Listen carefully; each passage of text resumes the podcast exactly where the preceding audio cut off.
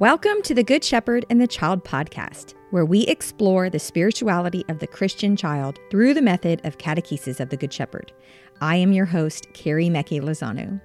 I have a lot of really exciting things to share with you today. Starting with the podcast on July 8th, we will be having a book study on the first four chapters of the book, The Good Shepherd and the Child A Joyful Journey. This will be a four part series on the podcast, and we invite everyone to join us. On the website, we will have questions about the chapters for you to journal with or to gather virtually or in person with a group of friends. For more information, watch our website, social media, and if you regularly get emails from us, watch that too. I will put a link in the show notes for you to purchase this book for our book study. We will be using the 2013 edition with that beautiful brownish, yellow, reddish cover. I am really looking forward to doing this with everyone. We have some amazing guests that are coming on the show to dive into these chapters with us. You don't want to miss it. This week's topic is so great. We have Elizabeth Calanchini on the show with us to share about the infant toddler atrium. This is a new area of catechesis of the Good Shepherd, and I've really enjoyed learning more about this age child and how we serve them through this work. I would just like to say a quick apology to everyone for the sound on my end during this interview. My family and I just moved, and the blank walls in my bedroom had more effect on the sound than I had anticipated. So please forgive me. But the wisdom that Elizabeth shares in this interview is profound, and I hope that you really enjoy listening. Welcome, Elizabeth, to the Good Shepherd and the Child podcast. We are very honored and glad that you are here with us today. Thank you, Carrie. Thanks for inviting me. Elizabeth, would you tell us a little bit about yourself and how you got started with Catechesis of the Good Shepherd? Sure. Um, I took my Casa dei Bambini training after graduating from college, and then during my first six years of teaching the little ones, I took the Assistance to Infancy training over a couple of summers. And at the end of that six years, I went to Bergamo and took my 6 to 12 elementary Montessori training. And this was a Catholic Montessori school. So they had a prayer table and some of the catechesis materials. And I slowly began to take the catechesis formation as well through those mm-hmm. years. Kept going back to the catechesis formation over and over again. Um, eventually became a level one formation leader and and then in 2014, Rebecca asked if I'd give a breakout session about the littlest ones at the 60th anniversary in Arizona because she mm-hmm. knew that at the school in Virginia, we were working with the toddlers in the toddler environment and had been looking at this and experimenting and so forth. So that began this particular part of the journey. So, mm-hmm. and so now you work with people who are interested in being formed specifically in the infant toddler atrium. Is that correct? Yes. So out of that came a request from someone abroad. Would you share this information with us? Um, we heard you're doing this work, and it turned into a sort of informal formation, if you will. And mm-hmm. then the desire to continue sharing it turned it into what is now known as Seminal Infant Toddler Catechesis, or Level T on the website. So it's it's still very seminal and emerging, and mm-hmm. it has its roots in oh, I think it has its roots in the beginning. and that becomes clear to me every time I think about it. But really, if we go back to Dr. Montessori's vision for the child and that early assistance to infancy work, and then there's Sofia herself and Gianna and their writings and their work. And you really see the seeds of what this is and what it's becoming in all of their writings. It's been there all along. Um, how could it not be? You know, especially when you think of their rich experience with the three to six year olds. And Sofia was well known to give this answer to those who asked, you know, about the adolescent. Yes, there here are some hints about the adolescent, but this must go younger 1st mm-hmm. um, so when she was asked in an interview for Essential Realities, what do you hope for the future of the Catechesis of the Good Shepherd? She said that it will go younger and younger. Mm. Mm. And I was, I only met her once and near the end of her earthly life. And I was one of the people that she said that to. so, oh, wow. Who knew that this day would come? Um, but it's it's been a wonderful journey. Well, I'm really excited to learn from you more about the infant toddler and how we serve them with Catechesis of Good Shepherd, because this is one area of Catechesis of the Good Shepherd that I really know very little about. And um, I, besides having had infant toddlers myself, that's the only experience that I have. Let's start at the beginning. Who is the infant toddler? That's a huge question for a little tiny person. Um, they're such a mystery. They're the greatest mystery, of course, being the youngest. And they are the ones that lead the way, mm-hmm. that help us discover, just as with every level of the catechesis, help us discover what this work is, who they are, most importantly. Um, and in the discovery of who they are, we come to know ourselves better as well. And we come to know the Good Shepherd better. So it almost seems easier to start with the environments. Um, mm. So, what is the environment? How how do we change the environment to serve that child?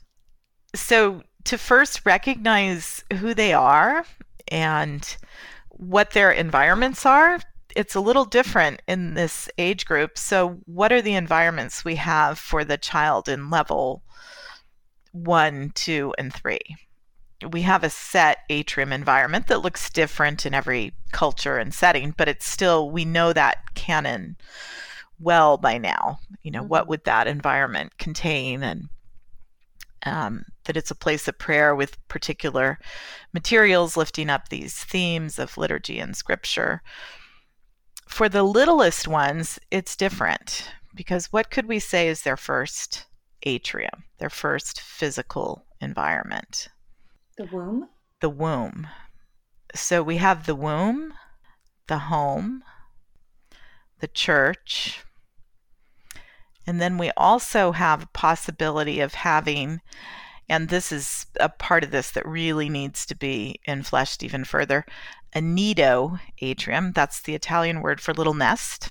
And when you take the Assistance to Infancy AMI course, you learn about that environment as well as a toddler environment. So, a nido would be for children who are just sitting up or even scooting or crawling, but not yet walking steadily. Mm. And then the toddler environment is for children who are walking steadily, able to hold something up to age 3 mm-hmm. So, about 14, 16 months, stage three. So, we're really looking at four or five different physical environments. Um, which is a little different than the other levels where we have the church, the domestic church of the home, and then the the atrium for the child. And I think, you know, during this time of the virus, we've seen this rise of the domestic church, which is really beautiful. And that recognition again of the parents as the first catechists. Mm-hmm, yeah. And that's most particularly true for the children of age zero to three. In this seminal formation, it's important that we find ways, if the parents aren't in the formation or the grandparents of the children, to share with them this content. So it's it's a little different than the other levels in that respect, in that the parents are these catechists, but there's also catechists that can prepare an environment outside the home, just like we have in level one, two, and three for the young children. Mm. Potentially two different environments so, am I hearing you correctly that for the infant toddler, you are you have the parents in the room with you working with the children or you're asking the parents separately to to work with the children in their homes or is it both? Well, all of that is possible. So there's a range of different ways this can look. Certainly, we want the parents to know what they might consider offering in the home. Mm-hmm. So that's part of it so we look at what could you offer to the child in the womb? What could you offer to the child in the home? Mm. and what could you offer to the child in an external atrium environment like we have for the other levels?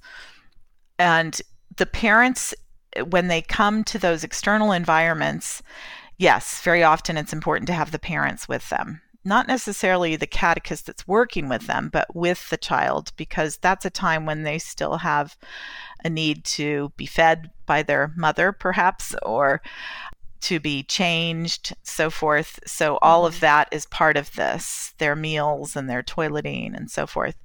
So, it's helpful to have the parents there, but it's also a beautiful thing to have the parent there because we're not, we want the parent to be a witness to this as well, and yeah. perhaps even a participant in it, depending on how you set it up. This is really up to each individual who enters into this work. You know, do I have the parent catechizing their own child in the environment the whole time, or do I have them sitting to the side observing and their child is free to separate from them when they're ready and enter into the environment, and then the trained catechist works with the child?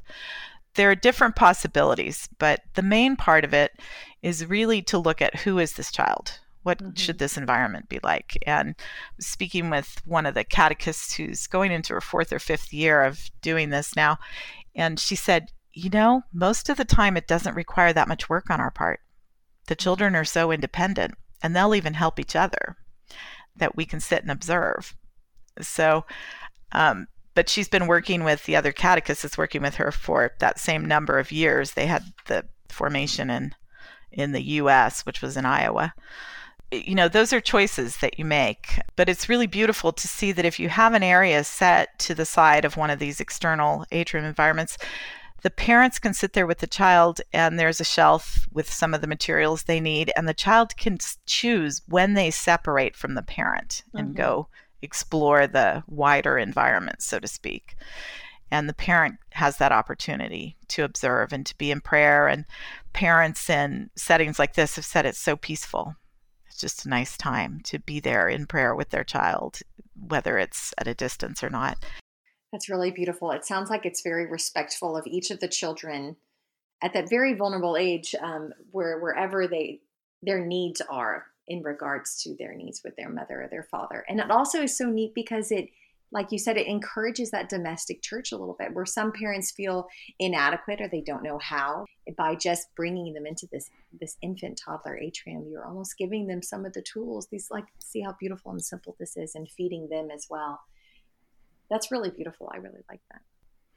Me too. And it's it draws on all those rich traditions of our faith too that maybe came from our grandparents or our great grandparents and our own parents and how how do we offer that most essential food to the youngest. Mm-hmm. So knowing who they are, going back to the question you asked me before is, is important. Who who is the youngest child? So we know that the most important thing is relationship. That they come already in relationship and they desire to have this relationship nurtured. And how is that nurtured? Through their activity, through movement, and through language, and through what we offer to them. Because they're the youngest, we have to look at what is most essential. So, what is even more essential than what we offer in level one? Mm. So if we take those same great themes and say, how can we offer them in an even more essential way? So that's that's the work that we were really doing at the school in Virginia is looking at all three levels of the catechesis and saying what are these themes? What is a way to offer these most essential imprints, this most essential language, these most essential experiences to the very youngest? And what did you find?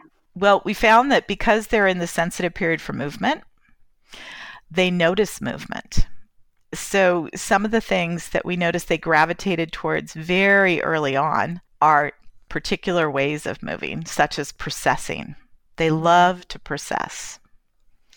so, what does that call on us as the catechist to provide something to process with? Mm-hmm. And where have they noticed this processing? In the liturgy and what do they see being processed with? What's the biggest, most notable articles that are being processed with? The crucifix, the Holy Bible. So, how do we offer something to them that's the right size for them so that they can do this too? So, one of the materials we have is the small San Damiano crucifix, like you'd have in your baptism corner, on a pole in a stand next to the prayer table. Mm-hmm. What do we see in terms of the language? if we think of the young child, the three to six year old, and saying, count your words, and how carefully we offer them this rich language of scripture and liturgy. With the youngest child, one word is a precious pearl. One word mm. is such a treasure that they will take it in and hear that one word over and over again, matched with that article. So we have some articles from the Mass, just like we'd have in the sacristy cabinet, mm-hmm. and articles for the sacrament of baptism in beautiful boxes. And they learn the names of those articles just one at a time. Mm-hmm. And what we've seen over time is around age two or two and a half, the children will start to take them and set them like they're setting an altar table. Mm. Because there's been that absorption of what they yeah. see at Mass or what they see. But again, we don't give them that same presentation that you would receive in level one. So we don't give them altar one, two, and three, but we give them those names. Just the name of the article, match the name to the article, which is what's in the canon of the AMI Assistance to Infancy as a language material. So you have language materials that are the real article itself, then you have replicas, then you have picture cards, then you have replicas that match picture cards. So we look at all of that and say, what out of what we could offer do we want to give to this youngest child? Because it's such a rich time. They're in that sensitive period for language, taking in new words and holding each of these words as a treasure. Mm.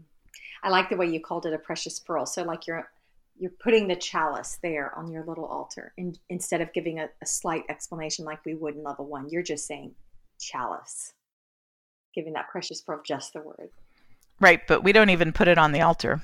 We just lift that object out of a box and name it and put mm-hmm. it down in mm. front of the child so they can hold it. So it's it's a language presentation if there comes a time when they would like to set it, like it's on an altar table, that's their work. Mm. So we're not doing that. That would be their discovery themselves at that point. And maybe they will end up doing that, and maybe they won't. Maybe that will be something they don't do until they're in the level one atrium and they receive that presentation. But we do see them arriving at that point where they spontaneously do that themselves and a catechist described to me how a young child who particularly loved baking bread in the toddler atrium and always worked with the mass articles came and opened the box and took out the chalice and went around to every other child in the room saying the blood of Christ and holding out the chalice and then went back to the table and took the paten and went around and said to all the other children the body of Christ. Oh. Now, that's not language that was offered to that child with that material or even with any other presentation in that level atria. But where would she take in this language and that movement of those sacred vessels in the liturgy? So that's her making that connection, that discovery, and having the freedom to do that because she has the material, right? Mm-hmm. So it's very communal. And that's the reason why we would say, why not just offer whatever you're going to offer in the home? Why have an external environment for a child that young? But again, that that's the same answer to the question we have for all the other environments that it's a personal place of prayer for those children a place where their prayer is not determined by the rest of their family or their parents or their it's a place just for them where everything is their size. It's for them. So it gives them that independence in their own prayer life. It gives them a something physical to express what's going on inside of them which we know from sophie and gianna that there is definitely something going on inside of them Yes, and it's so fascinating. I just listened to this program about babies where they were talking about how they did this study to try and discover how is it that babies acquire language. And there are only certain animals that have the capacity to hear a language either of their own species or another species, such as a parrot, for instance, and then mimic that language. And songbirds are one of these. So they studied songbirds and they found that the movement of the wings lit up in the brain right next to the same area that lights up for language. And that there's a connection between these two, between movement and language. That the way that a movement is acquired and refined and the way that language is acquired and refined have a similar, I guess, trajectory would be the right, right way to say it, and that this is also true in humans. Um, hmm. It's fascinating because language is so complex, but yet we don't teach the young child every word. We don't teach them how to take every step. This is something that they themselves do. Mm-hmm. Um, mm-hmm. And we invite, how do we invite them to take that next step, to say that next word? By offering them a prepared environment, an environment that recognizes who they are and meets their needs that knows what their sensitive periods are, that understands the characteristics of the young child, that knows that they have these religious capacities and needs, even from that moment of conception, that they are in that relationship that they are in a space of prayer. If we think about the the womb and what it's like, before the child can even hear, they already are in this listening space, mm. this silence, right? Mm. And then as they acquire the ability to hear, which is very young in the womb, what do they begin to hear? The mother's heartbeat, the waters of the womb, the and then the eventually the voices of the parents and music and so forth. But first, they're in that silent listening space, in that relationship with their creator. So they're already in this atrium, this space of prayer, in the best position of prayer. And we, we know that even their movements, um, there's studies that show that when the mother puts her body in certain prayer positions, such as kneeling, the infant in her womb mimics that movement. Wow, I've never heard of that. That's amazing. So they're very sensitive to all of those things, to movement, to language.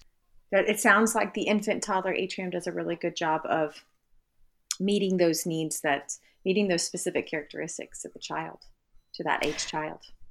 Well, that's the goal. It's certainly it's an exploration. You know, we know the canon, the Montessori canon of what would you offer to a child that age, and we know the themes of the catechesis, and now the work is to really observe, to offer to offer to them and to observe. And there will be that same sort of necessity for a closet of humility. You know, does everything we offer is it a match? Or are there things that we put out and realize they don't need those? Really looking for what is most essential. Mm-hmm. so if i were to walk into an infant toddler atrium what would i see that would look similar or different from when i walk into a level one atrium? You'd see a prayer table so if we think of our main four materials in a level one atrium you would see a good shepherd it would just be a little bit bigger and chunkier less sheep but you would see those two, but you wouldn't see a baptism corner or a model altar. Instead, you'd have these boxes with those articles in them. You would also see something that you would that takes up quite a big space in the room that you wouldn't see in and this depends on space to one of these materials, but you would potentially see a movement material such as the bridge if there wasn't space, you might not see that. But ideally, you would always see a communal eating table, mm. communal meal table, which means every child in that atrium is able to sit down and have a meal at the same time together.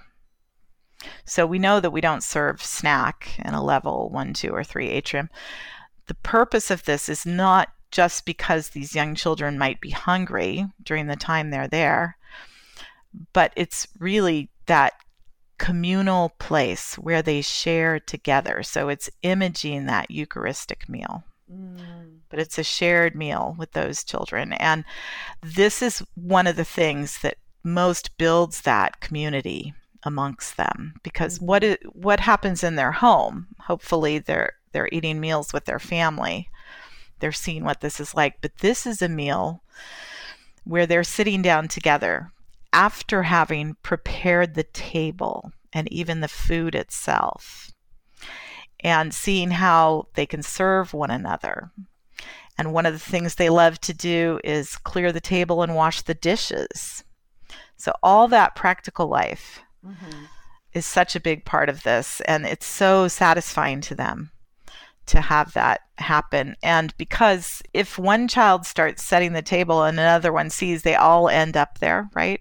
Mm-hmm. So that that's one of the things that creates this community is their own desire to come together, not just because it's food, but because it's that communal experience. Mm-hmm. A, a person I used to work with used to say that Jesus built community through meals, like he would eat with people and build community with them. So us in ministry should do the same. It's like eat with people to build community. And that sounds like you're meeting the need of that infant toddler by community. They need community. They are communal at that age. And so you're, you're meeting the need by bringing them all together to eat together. That's really cool. It is. Yeah. It's. So I heard you mention the Good Shepherd and the articles of the Mass, like the chalice and the paten, and the articles of baptism and a prayer table. Are there any other Bible or liturgy presentations or materials that you have in the infant toddler atrium?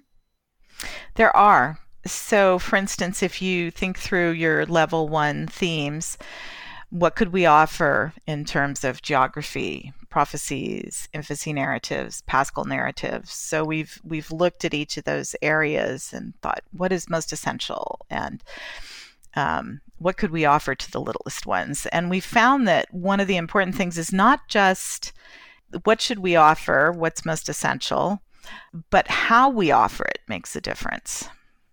So, for instance, to put out an infancy narrative with more essential verses, but instead of putting it on the shelf and taking it off the shelf and showing it to one child at a time, giving it a designated table for a period of time so the children can just go sit down and it's already there. Mm and then retiring it to the shelf and putting out the next one, depending on how many we offer.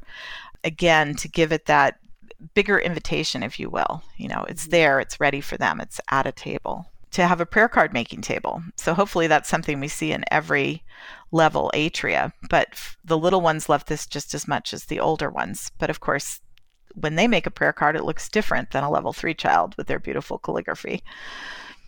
But what we're also finding is that even if they're just pasting an image on a piece of paper, or the catechist is writing a one word prayer card for them and then they're decorating it with an image, that they often reach for the writing implement held by the catechist. There's this recognition of, I can do that work myself, mm-hmm. I can mm. write myself. And at that age, they have perfect pencil grip too. So, what writing implement can we offer when that happens? So, we don't put it into their hand and give a writing presentation per se, but if they reach for that, is there something we can offer them so that we can decrease and they can increase? And that becomes their work. What about being a catechist? What about that part of the environment? What does it look like to be a catechist for the infant toddler? Well, I think it requires the greatest discipline. to be with the youngest requires the greatest discipline because it's not about, you know, we're so used to, I have all these things to offer, all these things to teach. And we know that we need to be restrained with every age, right? Mm-hmm. Yeah. But it's particularly true with the littlest ones. So true, in fact, that it's not about teaching them, it's more about modeling for them until they pick it up themselves. So it's constant modeling, and much more than anything, it's really cultivating the art of observation. Mm. Because that's the only way we know what they need next, because they're so pre verbal the younger they are. Mm. And how do they show us who they are and what they need? It's almost these micro expressions of the face and the eyes it's important to really learn to observe their body language, but also their face and their eyes. To be willing to sit back until we know they need us. So, for instance, how would you know they need you? Maybe crying, or maybe physically crawling or walking over. Mm-hmm. But they also might just look at you, holding back until we're really needed. And then even then, they might end up helping each other or mm-hmm. finding a solution themselves. So we expect to see, just like we would for the three to six year old, we expect to see wandering. But is wandering some sort of aimless, I'm just wandering because I need somebody to attach me to something?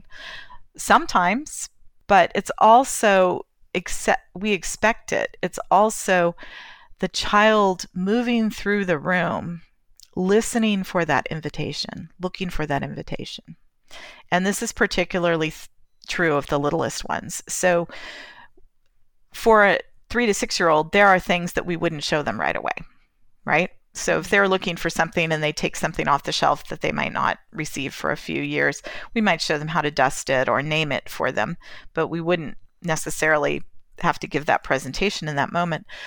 For the toddlers, it's different. This is such an incarnate way that we expect them to be able to take anything off the shelf and work with it.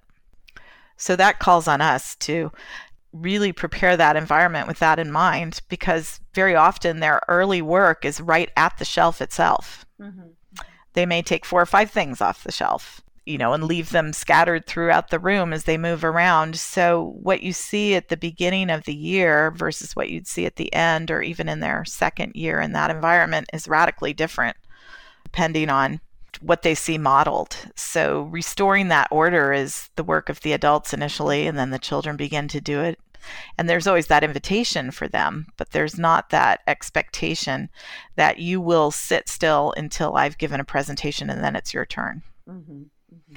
So once they reach out to touch something in a presentation, they're in touch with that material. So that's a moment for us to stop and step back and and mm-hmm. let them enjoy it and then maybe the next moment will come at that time and maybe it will come another day for instance flower arranging mm-hmm. you know maybe they just like to hold the flowers and smell them maybe they put them in the vase without the water that doesn't that's doesn't matter because they're engaged with the material so there will come those later moments when they'll realize oh i can put some water in there first so forth this beautiful aged child is so good at seeing the beauty that's right in front of them and just being present with the beauty. And what a prayer that is in itself. Like what you were just saying with the flower arranging, like it's not it's a, it's a prayer. It's not about each of the steps necessarily at that time. So if the child is just sitting there gazing at the flower or just puts it in the vase like you just mentioned, um, God, how they they are experiencing prayer in a moment with God by reflecting on His beauty. They invite us to look again at everything with that great wonder, don't they? Mm. They're a constant invitation to that gift of wonder, the wonder of creation, the gift of who they are and who we are. Again, at every age, we receive more from the child than they receive from us, but particularly the youngest that beautiful gift of wonder and awe. I wonder if that's one of the great mysteries of the kingdom of God that the infant toddler offers us. I think that's very true. In fact, thinking of those kingdom parables, for instance, what is the most essential way we can offer the mystery of those five kingdom parables that we offer in level one? The mustard seed. The child is the mustard seed, aren't they? I mean, the mm-hmm. brilliance of Sofia and Gianna to offer that to a three year old child in in those three moments knowing that this is exactly what the child's living at that age around two two and a half three you know that that bursting forth of their own dominion and this me do it and this newfound independence this power that's in the seed so they're literally living these parables. So that's what we offer them our materials to help them live the work of those kingdom parables, hence the baking of bread, for instance. And then how much more will that be carved into their heart and their body and their mind when they hear the parable just a mm-hmm. few years later? Because their hands have done that work. They have tasted the fruits of their own labor of God's creation. They have shared this with one another. I love that. They are living out those parables. They are physically growing like the mustard seed and living out that mystery in a very particular way. That's so cool. You definitely are making me want to serve the infant toddler or co-wonder alongside the infant toddler.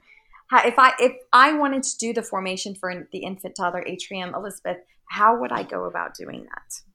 Well, there. Um, first of all, if you look at the CGS USA website under formations, it's called Level T. Mm-hmm but there are two that are upcoming that will start, you know, as part one, part two. They're usually offered as part one, part two, um, much like the other levels. And one will be in the fall in the greater Northwest, and the other will be in the spring in Arizona at the national office, where they have a beautiful toddler atria um, with a space for adults. So if I'm interested in the formation, then I can go onto the website and just keep looking there until there's more concrete days. There's not very many of these eight, of these formations. Is that correct?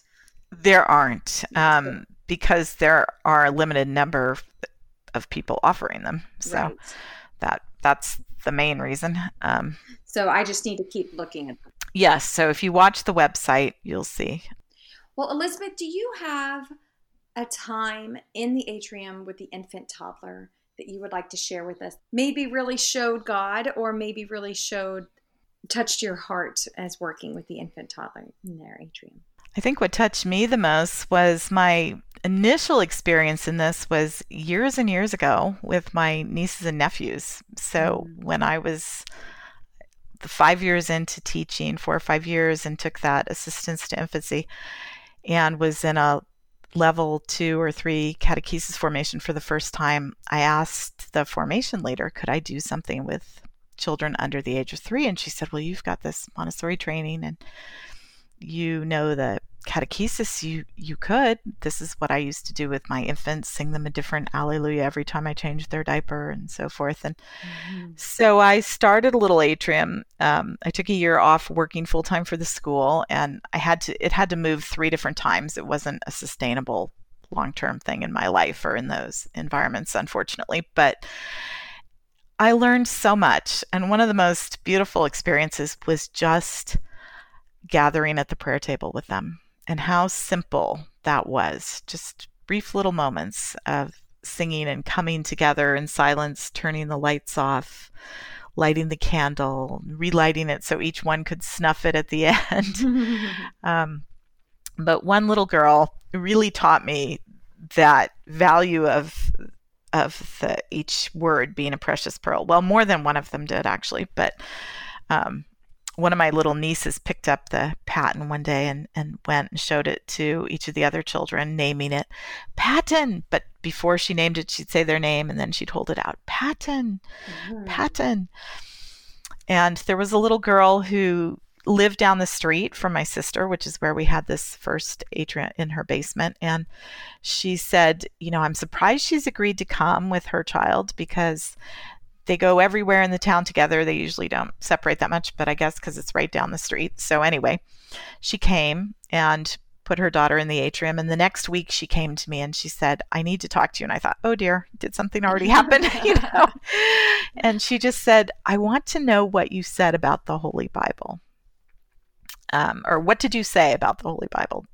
And I said, Well, let me show you. And I invited her into the room and I lifted the Holy Bible off the prayer table and I named it the Holy Bible and I placed it back on the prayer table. I said, That's all we did. And she said, Well, my daughter came home and she went through our house, and her father's a musician who works in the um, movie industry and he had they had two homes side by side the other one was his sound studio and so she spent the whole afternoon going through both of these homes looking for something and finally found this little Gideon's Bible that her sister had been given in high school and started carrying it everywhere. Mm. She would put it next to her when she ate dinner. She'd have it next to her when she took a bath, when she slept. And they would walk through the town and she would hold it in her hands as they walked through the town. And whenever somebody said, What do you have? she'd say, The Holy Bible. Wow. And she did that for quite some time. Every once in a while, I'd check in with her mother. Is she still carrying the Bible around today? So the impression that that made, um, anyway, that little group taught me a lot. It was, it was wonderful. I love that because you were so essential. It touched that child's heart. That's really beautiful. Well, Elizabeth, thank you so much. Thank you so much for all the work that you have done for the infant toddler. You have done so much work, and we really appreciate it. And thank you so much for sharing your wisdom with us. We really appreciate you. Oh, you're so welcome. Thank you for this time. And thank you to all those generous parents and children and, and our ancestors in this work, so to speak, mm-hmm. for the gift of this work. Yes, thank you so much. Back in February of 2020, Elizabeth had an infant toddler formation, and two of the participants had some beautiful reflections and stories from either their formation or time with the infant toddler that we would like to share with you now. My name is Laurel, and I am a catechist trained in level one and, well, toddler level one, and I will finish my level two this summer. And I am an adoptive mother of three, not serving in an atrium right now. Uh, and when we started this training last fall, summer, summer, I think one of the things that really struck me was aiding the child to understand who they are in God's plan. And I think uh, especially relevant to an adoptive child who uh, maybe has comes to that understanding a little bit differently. Uh, being able to offer them the the genealogy of Jesus and their place in history and salvation history. And what especially struck me was reading through the genealogy of Jesus and, and coming to Joseph and understanding that everybody who came before there was this blood lineage and relationship. And then we arrive at Jesus, who has Joseph as a foster father, and how through Jesus there's a new blood, and that new blood is in the church and in Christ and in the life of Christ. And so the journey's really just begun, but to be able to have that to ponder and to offer through the atrium experience as the child comes to know who Jesus is and and who they are, I think will be exceptionally helpful for um, our boys and perhaps other families that have children through adoption as well. So that's probably one of my favorite things uh, thus far. And then just understanding how we are all created from the dust of the earth and the importance of keeping the very young child in touch with creation and um, getting to do that with my seven month old now and kind of getting to live this through him and with him has been really incredible and just to watch his responses to being in nature um, often and experiencing creation and just watching him as he as he is in those settings. My name is kathy. I'm from bloomington minnesota and I am trained in level T, level one, level two, and I will be completing my level three training this summer. Uh, our parish uh, had not had catechesis of the Good Shepherd uh, until about four years ago uh, when I did my first training. Our priest asked me to up our ante and increase our atrium presence within not just the parish but with the school uh, because he really feels uh, he has a deep heart for the family, um, but he really wants to touch the littlest.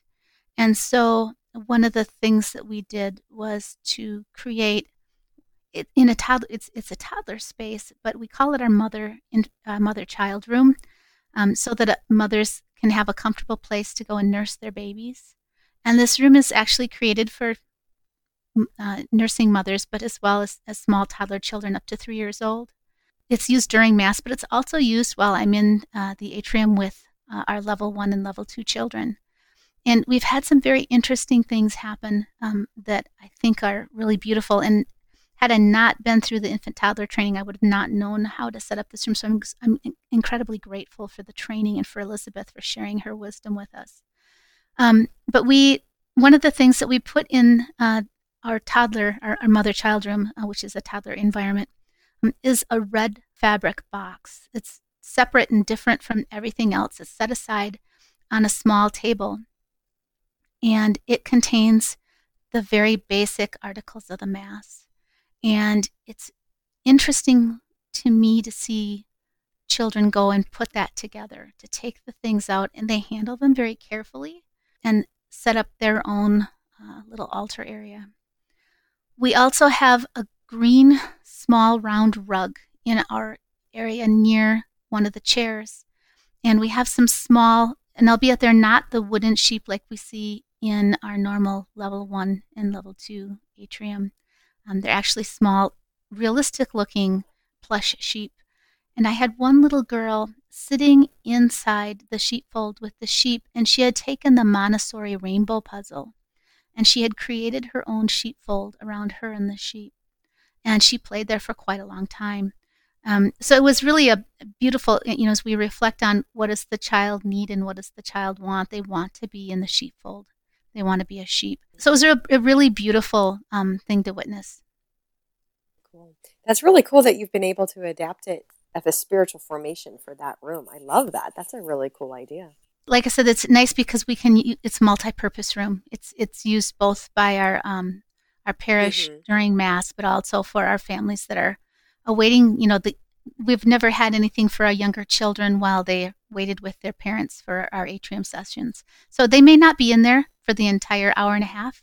Uh, they might be in there for 15 minutes. I've had some moms say that they couldn't pull their children out because the mm. materials were engaging to them. And we also have a lovely, uh, our adult uh, director of religious education comes in, she'll do a Lectio with the parents while they're waiting on a couple of our sessions. And it's interesting for them to actually observe the child. They'll sometimes stop during their Lectio and observe what the child is doing to see, you know, they'll recognize that there's something coming out of the child. That's actually where we saw the child setting up the Mass. Thank you, everyone, for listening to this episode. We are delighted to announce that a new seminal infant toddler catechesis formation course, sponsored by the United States Association of the Catechesis of the Good Shepherd, will begin on April 18th through the 25th, 2021. This will be part one of the course. This formation will be held at the CGS USA Scottsdale office at the Our Lady of Perpetual Help Church in Scottsdale, Arizona. More information, including how to register for this formation, will be coming soon, so watch our website for those details. If you go on the website to the tab that says Learn and then click Find a Course, you can find information about any Level T courses that are planned. Don't forget to order your copy of The Good Shepherd and the Child, A Joyful Journey, so that you can read along with us for our four part book study starting on July 8th. Look at our show notes for a direct link to purchase this book. This podcast is sponsored by the United States Association of Catechesis of the Good Shepherd. We want to thank all the contributing members of the association because you are making this podcast possible. If you want to know more about the Catechesis of the Good Shepherd or to become a member, please go to cgsusa.org. Thank you for joining us. We will see you in two weeks. Go and fall more deeply in love with God.